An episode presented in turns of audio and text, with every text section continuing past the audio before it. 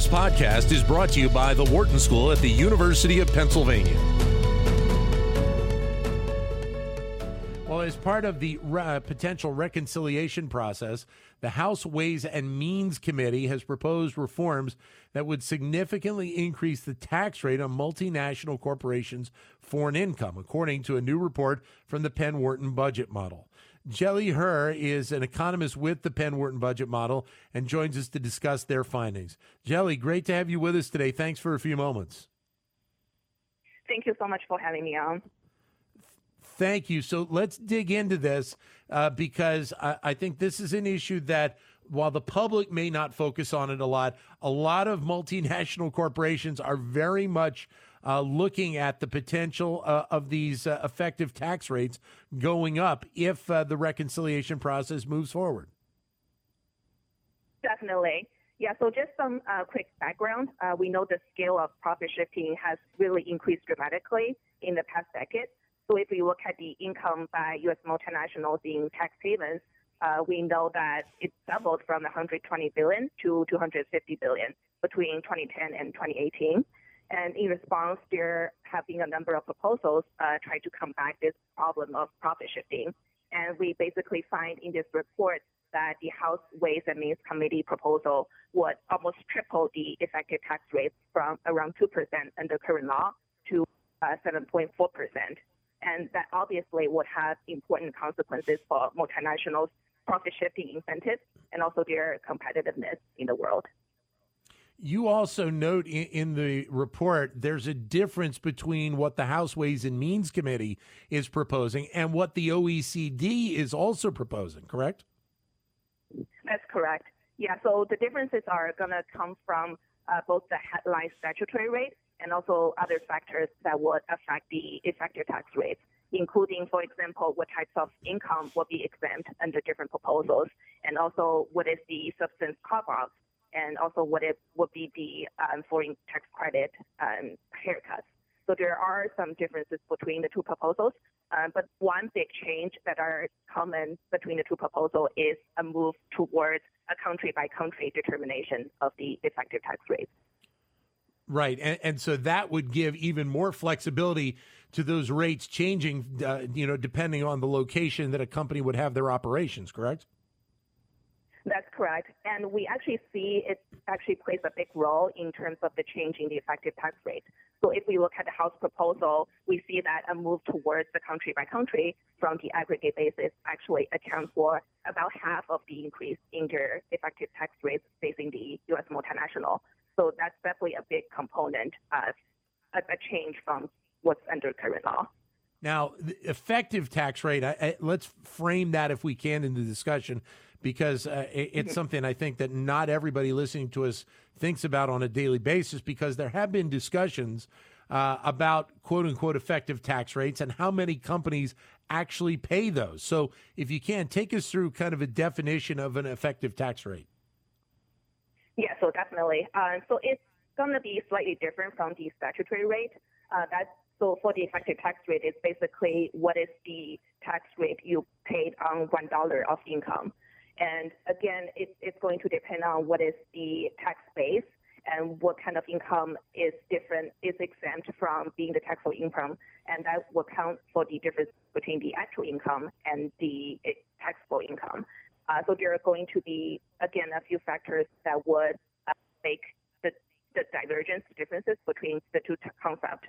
Although they're, again, closely linked, there are going to be differences again in terms of the different uh, components in the, in the proposals. And so, with the potential increase of the effects, effective tax rates, uh, mm-hmm. the incentive, I guess, for companies to repatriate money here to the U.S.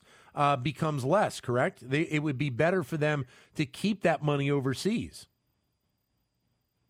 So it really depends. So when a U.S. multinational considers if uh, it should shift income or uh, it should relocate the mobile economic activities abroad, it's going to compare what is the tax rate on the income reported in the U.S. versus abroad. So it's going to depend on both rates. Uh, for example, if we um, taking into holding everything constant, if there's their total tax rate facing their foreign income, there will be incentive to profits back to the U.S. Uh, again, we need to take into account what are the changes to their domestic uh, tax rates. So we have another brief basically comparing what is the FDII rate um, when the U.S. multinational locates their intangible investment in the U.S. versus mm-hmm. um, the GILTI tax rate abroad. And we actually find the House proposal would increase the incentive for the U.S. multinationals to shift profits to a foreign country with a tax rate below 20.7%. And if that's enough to actually persuade the U.S. multinationals to shift their intangible assets abroad, uh, it's also going to depend on the cost of setting up these very complicated tax planning structures and also sometimes having to relocate some real activities abroad.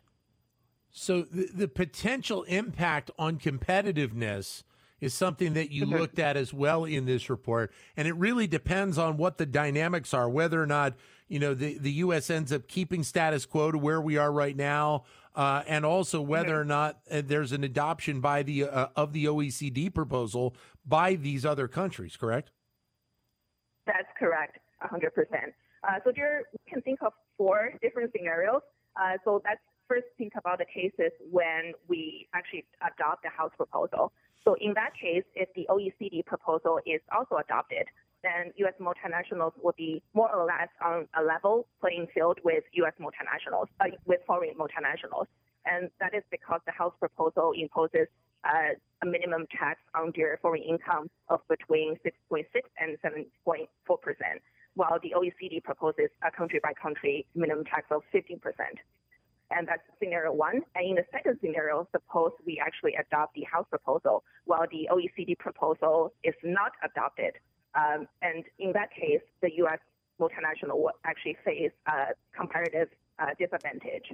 And that's this because these foreign nationals can continue to use these tax havens to reduce their taxes and increase their profits, while the U.S. multinationals can no longer take advantage of these tax planning uh, opportunities.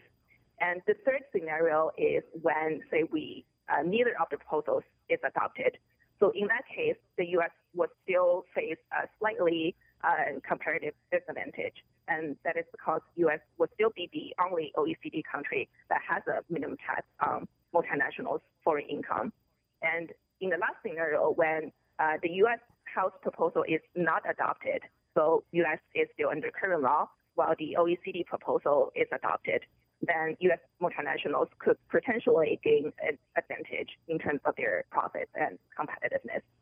So it really depends on uh, the different uh, how things play out. And, and so that's why th- it makes this discussion on Capitol Hill a very, very important one for a lot of these companies. Definitely. And we, we do um, think it's very likely that some agreement on the global minimum tax will uh, be reached in the near future.